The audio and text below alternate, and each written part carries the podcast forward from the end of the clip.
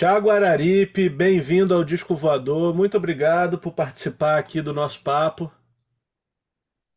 Legal, Ramon. Também estou alegre aí com essa oportunidade, né? E vamos nessa, vamos botar esse disco para rodar. Isso aí. Tiago, eu quero começar o seguinte: eu sempre começo com a, com a pergunta mais clichê de todas, mas é o melhor ponto de partida para o nosso papo.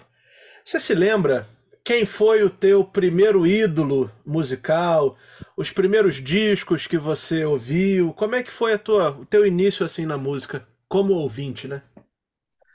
Olha, eu vou. é, são, são tantas coisas, Ramon, vou, vou tentar sintetizar aqui o máximo, né? Aham. Olha, eu tive uma infância escutando é, a cultura popular da minha região, o Cariri, né, no sul do Ceará. E meu avô era folclorista e eu ia gravar as apresentações com ele, de Reisado, Maneiro Pau, Banda de Pífano. E assim, um, um belo dia, é, eu é, escutei na, por um vizinho, um vizinho que o pai dele tinha uma loja de eletrodoméstico, que chegou lá um único disco do, dos Beatles, que era aquele Beatlemania, né? E aquilo me, nossa, então eu já era adolescente e aquilo me surpreendeu muito, foi uma alegria, foi uma conquista, um amor à primeira vista, a primeira audição, digamos assim, né? E eu fiquei encantado e daí para frente eu passei a, a procurar adquirir os discos dos Beatles, né? Por meio da minha família, que eu era adolescente então. E, mas ao mesmo tempo também o meu avô materno tinha um rádio que ele sintonizava todas as estações do, do mundo, né? E eu ouvia música da Espanha, do México, do, da Inglaterra, da Itália, em suma, era uma... E eu cresci no meio dessa diversidade. Meu outro avô tinha um baú com um monte de, de vinil, aqueles LPs, né? Com Luiz Gonzaga, Jackson do Pandeiro, Marinês e Sua Gente, Trio Nordestino. Então foi a, confluência de tudo isso que virou, e desde então, desde o meu primeiro álbum, tudo é muito misturado, né? Tudo é muito. As sonoridades se mesclam, eu, eu gosto disso, de não ter um gênero definido, e assim tocamos. E aí você estava me contando que essa fase da sua vida foi no Cariri, lá no Ceará, não é? Como é que você Exato. veio, como é que você veio parar em São Paulo? Como é que foi essa, essa mudança? Olha, houve uma transição porque as pessoas que na, na, na época, né, que eu era que eu era jovem, adolescente e tal, as pessoas para seguir um curso universitário ou iam para Fortaleza ou iam para Recife, que são cidades em estados diferentes, mas que são mais ou menos equidistantes do Crato, que é a minha cidade de origem, né? No caso, eu fui para o Recife, que eu simpatizava muito com, com o Recife, tinha, um, tinha um, uns tios lá, né?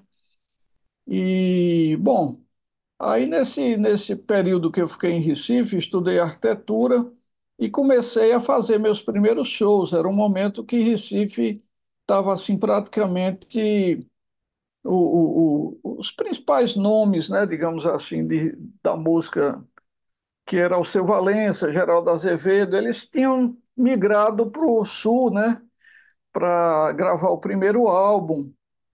Havia um espaço, digamos assim, ocupado na cidade. Então, eu Eu fui, eu fui convidado para fazer a música para uma peça de teatro chamada Armação. Fiz um. eh, eu teve uma temporada breve no Teatro do Parque. Para isso, eu montei uma banda e a trilha da peça era apresentada ao vivo, né? Eh, entre um esquete e outro da peça, o, o- a banda subia no palco e, e, e eu cantava as músicas, né? Bom, eu fiquei tão animado com aquilo que, que montei um grupo com outras pessoas chamado Nuvem 33, era um coletivo de artistas, não eram só músicos, mas também artistas plásticos, atores, né? Tinha uma fusão com teatro e, em suma, e os, e os concertos eram verdadeiros happenings, né? Então a gente Fez o primeiro concerto no Teatro do Parque, chamou Re- Retreta Eletrônica, foi um acontecimento, porque lotou completamente um teatro imenso, né? mas é, era aquele espaço da novidade, a gente era cheio de gás, era, o show era muito uma proposta muito aberta, né, para quem quisesse participar, que fosse músico, podia chegar e se apresentar. Um, a única pessoa que aceitou nosso convite foi o então jovem recém-chegado dos Estados Unidos, Robertinho do Recife, que fez dois números maravilhosos no show, né? Um deles uma ciranda eletrônica que as pessoas dançaram em volta de todo o teatro. Foi, foi muito marcante esse, esse show, né? E Existe gravação disso, Thiago? Não existe nada, rapaz. Naquela época era muito precário o sistema de registro dessas coisas, até foto. Eu tenho, eu tenho uma única foto do momento da peça que eu tô. A gente vestia uns macacões, né? Uns macacões brancos e, e, e nesse show uns macacões azuis. Uhum. E eu tenho uma única foto assim que apareço muito de relance assim cantando, né, no palco. Entendi. E depois participamos de um evento lá que também marcou muito, que foi o, a primeira feira experimental de música de Nova Jerusalém. Aí já eram diversos artistas, né? Foi o pessoal do Tamarindeira Village, que depois se transformou no Ave Sangria, né? E foi, foi muito legal, porque era muita gente, né? Era, e o nosso palco era o Palácio de Pôncio Pilatos, na Nova, Nova Jerusalém, aquela cidade cenográfica onde a Globo monta o Paixão de Cristo todo ano, né? Sim. Foi, foi muito marcante tudo isso. E aí eu decidi seguir para São Paulo, né? Para para fazer música para valer, né? Foi, foi esse o, o, gancho que, que aconteceu. Sim, nesse meu tempo veio um, a apresentação da peça Ré, chegou no Recife. Eu morava, na época, no Hotel do Parque, que era vizinho ao Teatro do Parque, e a peça entrou em temporada lá. E eu tenho um amigo, Zé Luiz Pena, que, é, que era da formação original do Ré, e toda noite eu ia assistir a peça, né? Porque eu ouvia tudo lá do, do meu apartamento. Então o Zé Luiz me franqueava o bilhete, eu ia assistir, e ele convidou para eu ir para São Paulo, poder ficar na casa dele um tempo até me, me arranjar com outro espaço. Uhum. E assim aconteceu. E aí, quando você chega em São Paulo, entra em cena um personagem importante na tua trajetória, que é o Tom Zé, né? Exato. Então, por meio do Zé Luiz Pena, é, conseguimos localizar o contato do Tom Zé e eu marquei uma, um encontro com ele. Nos encontramos no estúdiozinho ali no, na Bela Vista, né? Uhum.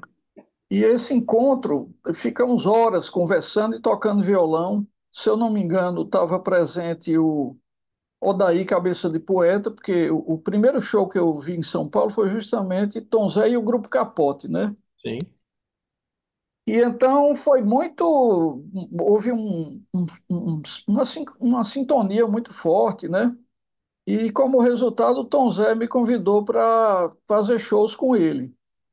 E durante cerca de um ano, nós fizemos shows em muitos espaços de São Paulo, inclusive no Colégio Equipe, né, que era o Serginho Groisman que organizava os shows, né? E, bom, foi, foi no interior também, fizemos no interior.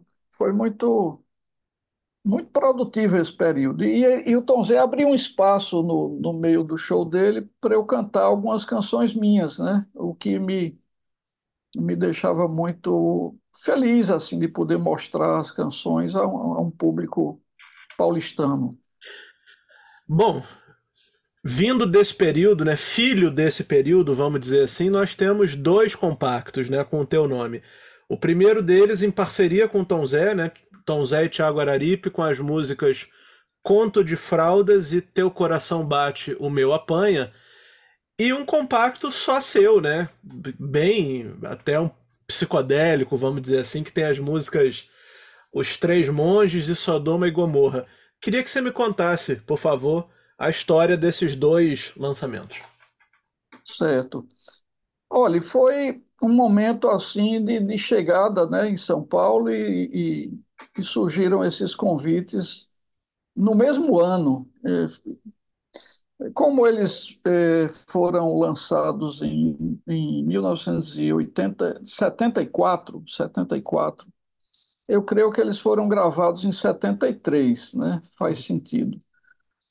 É, o, o, um deles, eu não sei a ordem cronológica, Ramon, confesso que eu não, não, não me lembro, não estou lembrado nesse momento, mas um deles foi gravado em apenas dois canais, num estúdio que eu não lembro o nome do estúdio, ficava também ali na Bela Vista, Uhum. e mas assim foi uma produção surpreendente, porque o, quem fez os arranjos foi o Guilherme Arantes, que na época era um músico de estúdio, não tinha ainda lançado o seu sua música que se tornou um hit, né? Meu Mundo, é, Meu Mundo e Nada Mais, né? Se eu não me engano. É, viria dois anos depois, eu acho. Pois é. E ele era muito requisitado nos estúdios e fez arranjo e fe- participou dos coros, tocou piano, sintetizador, né? E, e foi assim um momento reunindo grandes músicos, né? Uhum. É, tinha, tinha, por exemplo, o, o percussionista era o Zé Eduardo Nazário, que Sim. é um músico que tocou com Hermeto Pascoal, né? O, o, o, quem fez o coro foi um grupo, um trio, né? Que era conhecido também, mas eu não vou arriscar dizer o nome aqui porque eu posso dizer besteira. Uhum. E já tinha lá as pessoas que viriam depois a formar comigo o Papa Poluição, né? Estava lá o Zé Luiz Pena, o Paulo Costa, que foi a pessoa que apresentou o Guilherme Arantes, né? A Tom Zé, e viabilizou essa parceria, né? De, de Guilherme fazer o- os arranjos da música. Uhum. E o segundo compacto foi gravado na Odeon, era ali na, naquela região da, que ficou conhecida como Boca do Lixo, né? Sim. Boca do Lixo. Era mas um estúdiozinho muito bem montado e já com quatro canais, né? Eu gravei quatro músicas. Também o pessoal que viria depois a compor para a Poluição participou, né? O Chico Carlos na bateria, o Paulo Costa também participando. Uma das faixas que foi o Sodoma e Gomorra teve a participação do Tra Traditional Jazz Band, e, e, dessas quatro músicas foram escolhidas essas que você mencionou, né? Uhum. Daí pra frente, uma coisa que a gente pode falar, que eu, eu pelo menos acho que tem um, deve ter uma história por trás. Demorou dois anos para você lançar o você e seus, seus companheiros lançarem o, o primeiro compacto do Papa Poluição, né? Nós estamos falando, esses dois compactos que eu citei agora são de 74, portanto fazendo 50 anos agora, e depois em 76 você lança ah, o primeiro compacto do Papa Poluição. Antes da gente falar do Papa Poluição, eu te pergunto o seguinte: o que que aconteceu na tua carreira nesse nesse meio do caminho aí? Olha, nesse meio do caminho aconteceu o, esse trabalho com Tom Zé, né? Ah, Que sim. foi que foi daí que se originou, digamos, o Papa Poluição, porque em 1975, ou seja, um ano depois do lançamento desses dois compactos simples, né, como eram chamados na época, é, aconteceu o Festival Abertura da Globo. certo. E, e nesse festival eu, eu inscrevi uma parceria com o Décio Pignatari, que é, eu vou aqui de, passagem eu vou falar como é que aconteceu essa parceria com o Décio, né? Porque o Tom Zé, quando eu conheci Tom Zé, ele morava numa região ali do bairro das Perdizes, onde ficavam os poetas concretos, né? Ditos concretos. Augusto de Campos, Haroldo de Campos e o Décio Pignatari. O Décio morava assim, a, vizinho quase que de prédio, só tinha um prédio entre o prédio do Tom Zé e o do Décio, tinha um outro, né? E o Décio tinha dado a Tom Zé umas letras de música para ele é, musicar. E o Tom Zé, é, assim como meu que me desafiou a fazer, é, musicar aquelas letras. Eram, se eu não me engano, cinco letras, né? E dessas cinco eu musiquei duas e nunca tinha feito tango na minha vida e as duas se transformaram em tangos. Nem tinha uma cultura de tango, né? Não ouvia Ampassão, o Carlos Gardel e tudo mais, mas fiz esses dois tangos, que é um é Teu Coração Bate o Meu Apanha, gravado naquele disquinho lá, o compacto simples, né? Que está, por sinal, até hoje bombando aí nas plataformas de música, né? Tá no meu no meu Spotify lá, toca impressionante, anos e anos e, e não, não o Conto de Fraudas é um fenômeno, né? É. É, já tem duzentos e tantos mil plays, né, na minha. Então, e o Drácula eu inscrevi no Feijão Abertura da Globo. Uhum. E, e foi assim um foi um muito forte tudo que aconteceu, porque teve um ensaio geral no Teatro Municipal e nesse dia foi muito bem o, o, o, o, o ensaio, aconteceu tudo bem, era uma grande orquestra, um arranjo do Mauro Giorgetti, né, que é irmão daquele cineasta Hugo Giorgetti, fez o arranjo. E, mas quando eu saí, na hora que eu saí do teatro, aquelas coisas de São Paulo, o clima mudou completamente, né? O Teatro Municipal. E eu peguei assim um frio muito forte quando eu saí. Aí, resultado, no dia seguinte amanheci completamente afônico, né? Sem voz. Aí cheguei para o pessoal do, do, da Globo e disse: olha, é, não está tendo condições de eu cantar. Eu proponho que vocês coloquem no meu lugar o Paulo Costa, que era o viria depois a, a ser um parceiro do Papa Poluição, mas eles tinham gostado do meu visual, cabelão, uma capa preta de vampiro, não sei o quê, né? Tinha uma mise-en-scène, e eles não abriram mão. Disseram que eu tinha que participar de qualquer jeito. E eu, assim, foi uma, foi uma, uma situação, porque as pessoas começaram a me dar dica, né? Tinha uma uma pessoa que era apresentador, professora de canto, que era do, do júri, que me ensinou uns exercícios para recuperar a voz, o Caetano, que ia fazer o show de intervalo, mandou um recado para mim para eu fazer uma posição de yoga que chama posição do leão, né? E não sei o quê, cada um dando uma dica, mas só que essas, essas dicas são não era uma coisa instantânea, né? Não, não resolvia de uma hora para outra. Aí, resumindo, eu disse: seja o que Deus quiser, entrei no, no, no palco lá do teatro e cantei de, assim o melhor que eu pude, né? Mas assim, os comentários no dia seguinte foi, poxa, aqueles seus guinchos de vampiro foram muito legais e não era guincho nem nada, era simplesmente que eu estava sem voz, rouco, né?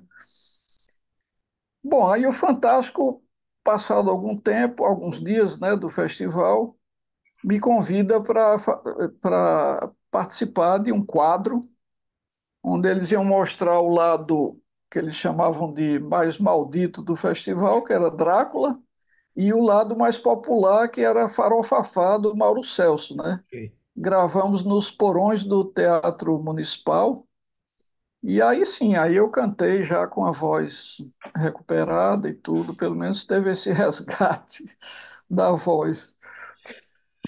E aí, logo em seguida, veio o Papa Poluição, né? Que tem o primeiro compacto em 1976, lançado pela Chantecler, com as músicas Rola Coco, Guerra Fria, Em Nome do Rock e Brechando nas Gretas.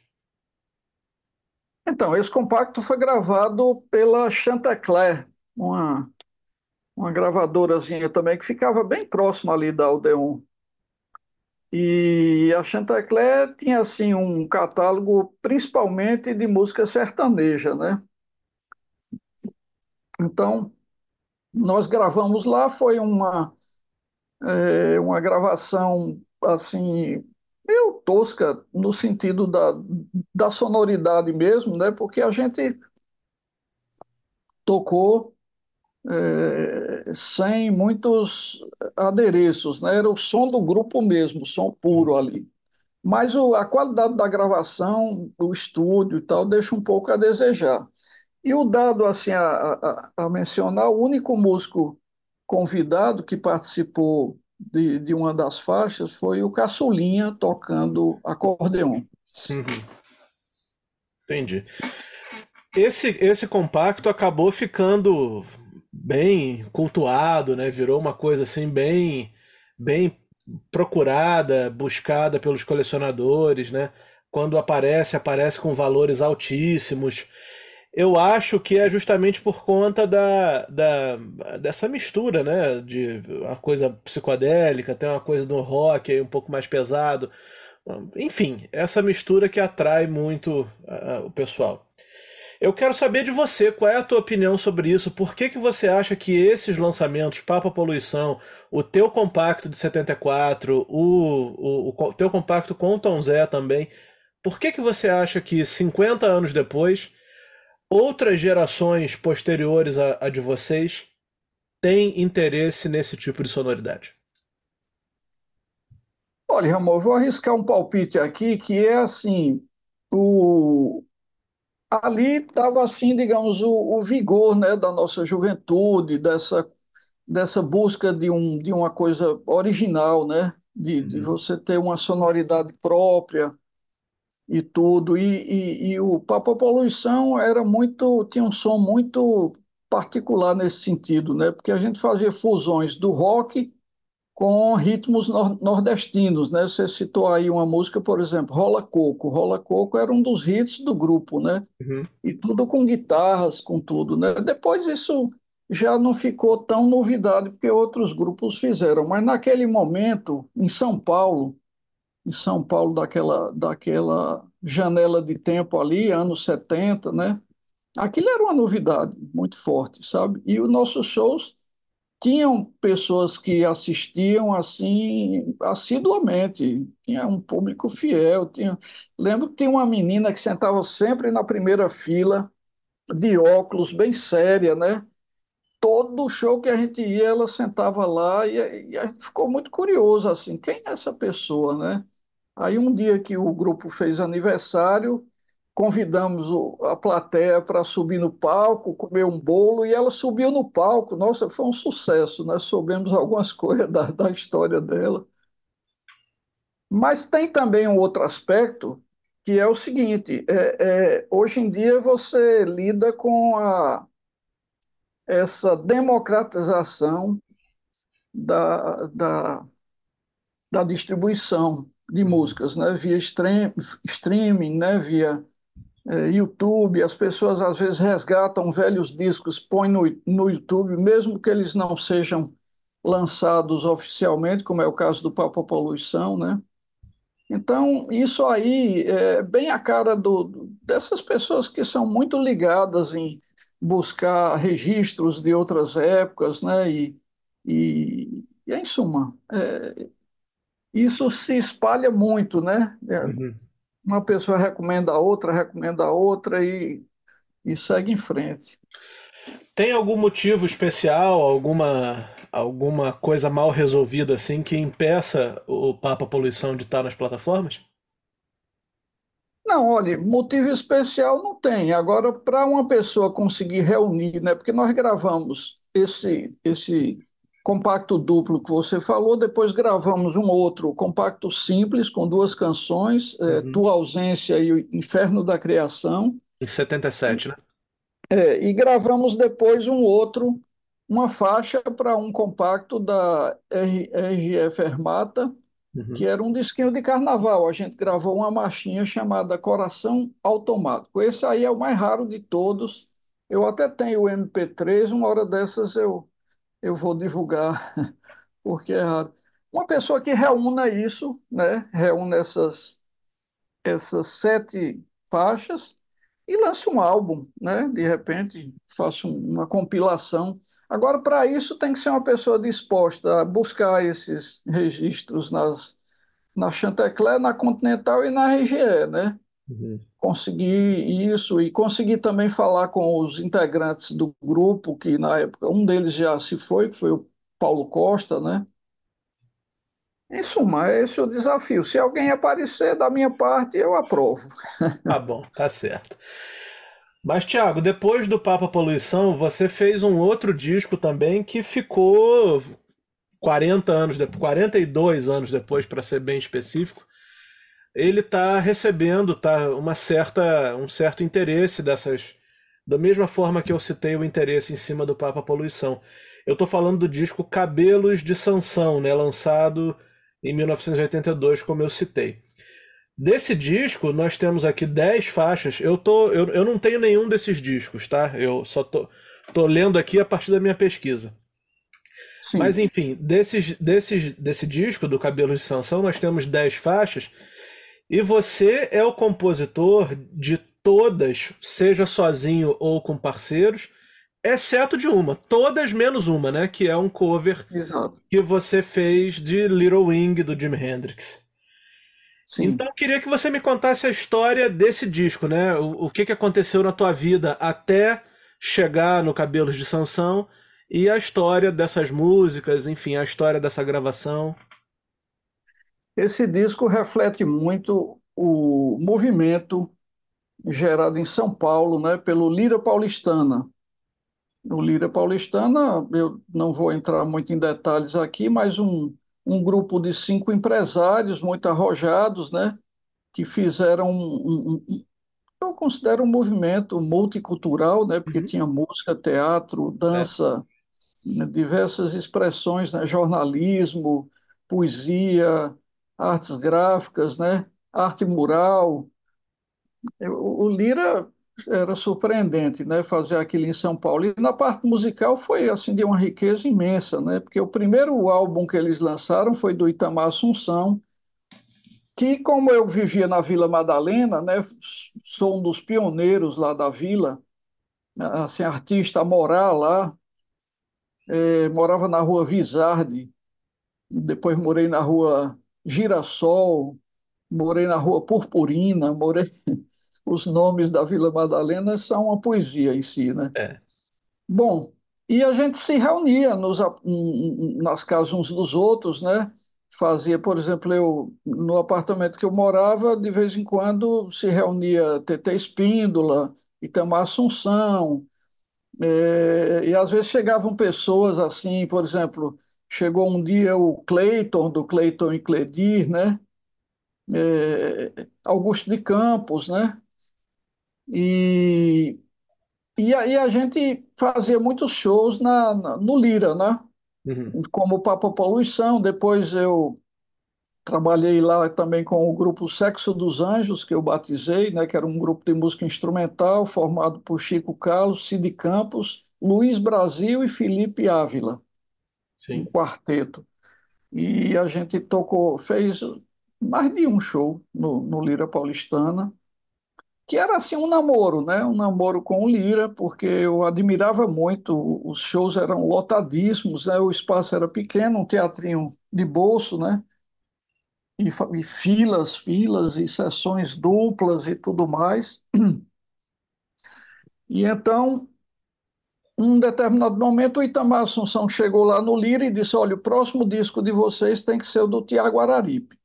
Ele já tinha lançado o Beleléu, que foi o primeiro lançado pelo um belíssimo disco lançado pelo Lira, e eu apresentei tudo em papel a ideia do álbum para o Wilson Souto Júnior, né? Uhum. Que era assim uma pessoa de, de peso ali né, entre os sócios do, do Lira, e ele topou fazer, topou fazer, e a proposta era que cada faixa tivesse um tratamento, uma identidade própria coisa maluca. 36 músicos, muitos deles nem se encontraram no estúdio, né? Porque cada faixa tinha, tinha uma faixa que tem uma formação é, rock progressivo, tinha outra faixa que tinha uma formação quarteto de cordas com uhum. tabla indiana, né? E tinha outra que era uma coisa bem nordestina, ao mesmo tempo misturado com integrantes do Tarancon, que, que ou seja, muitas misturas né, e participações do, do próprio Itamar, da TT Espíndola, da, da é, Vânia Bastos, né, também participou, Paçoca nos coros, né, e músicos fantásticos como Tony Alzanar, o Oswaldinho do Acordeon, muitos outros, né? O, os colegas também do Papa Poluição participaram, né? E essa música específica, Little Wing, Uhum. eh, foi aconteceu numa dessas num desses encontros nos apartamentos, estava presente o Augusto de Campos, o poeta, né? E eu toquei essa música, eu gostava de tocar o violão, cantando em inglês, né? E o Augusto disse: Poxa, essa música dá para fazer uma bela versão dela e tal. E eu, eu tinha vontade de pedir para ele, mas ficava um pouco intimidado. Então ele, no dia seguinte, to, tocar a, a campainha lá de casa, era ele já com a versão pronta. Ele subiu, eu cantei com a versão, só fizemos os retoques. E eu gosto muito dessa gravação, Ramon, gosto muito, porque ela, ela a gente não usa guitarra propositalmente na música, porque era a coisa mais, mais óbvia, era Claro. Jimi Hendrix usar uma guitarra. Eu quis destacar o Jimi Hendrix letrista, Sim. porque eu achava as letras dele muito interessantes. Traduzi algumas, né? É, Quando eu morava no Recife, ainda teve um jornal que publicou duas traduções que eu fiz de letras de Jimi Hendrix.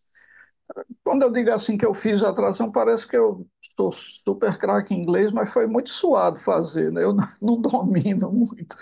Mas eu admirava as, as letras do Jimi Hendrix. Então, essa letra, ela, ela, ela, ela começa bem acústica, Uhum. e lá pelas tantas é que entra um sintetizador é, emulando uma guitarra, que eu imaginei assim, Jimi Hendrix descendo do espaço sideral ali, uma, uma representatividade, né, da, mas assim, o sentido maior era mostrar a letra da música. Foi esse o, o, o, Perfeito. o conceito da gravação. Perfeito. Tiago, olha, a gente cobriu aqui todos os discos que a gente tinha combinado de cobrir. Falamos do Papa Poluição, dos teus compactos dos anos 70, falamos do Cabelos de Sansão e agora, nesse finalzinho do papo, eu queria te perguntar onde é que o pessoal te encontra hoje, né? Nas redes, tem coisa sua nova no Spotify? Como é que é que a gente acha o teu trabalho atual? Olha, eu tô, eu tô em todo canto, né? Quem quiser encontrar não vai ter dificuldade, não, porque eu tô no Spotify, tá lá o meu catálogo, né? Com exceção desse desse desse disque, esse compacto simples que tem só Domingão Morros Três Monges, tá tudo lá, as músicas que eu gravei com Tom Zé, Cabelos de Sansão, meu segundo álbum que eu gravei no Recife, que chama Baião de Nós, com produção que eu dividi com o Zé Cabaleiro, né? Hum? E o meu álbum mais recente, que eu gravei em 2021, é, eu já morando aqui em Portugal, que chama Terra Mariar, que também tem 37 músicos que participam, né, de diversos países, inclusive, né, três continentes, e tem participações importantes. A Vânia Bastos Sim. participa de uma das faixas, né? Zé Cabaleiro participa também. E, e, e depois disso ainda lancei um EP é, ao vivo, que também foi no ano passado, né? Foi lançado no ano passado. E assim, recentemente tem uma faixa que eu, eu gosto muito do- da forma como ela foi concebida e foi o processo criativo dela, em parceria com Caio Castelo, que chama Cenas do Próximo Capítulo, Uhum. que é uma forma de abrir o ano musical. Há os clipes no meu canal do YouTube, há o meu Instagram, que é arroba tararipe, tudo junto, tararipe, né? Convido eh, os ouvintes aqui do Disco Voador a voarem comigo nessas canções. Maravilha. Tiago, quero te agradecer muito. Espero ter a oportunidade de um dia te conhecer pessoalmente para a gente tomar um café, um dia que você esteja aqui ou um dia que eu vá até aí e para a gente se conhecer e bater um papo dessa vez cara a cara. Obrigado, tá? Legal, Ramon, será uma alegria. Avise que a gente se encontra e toma esse café.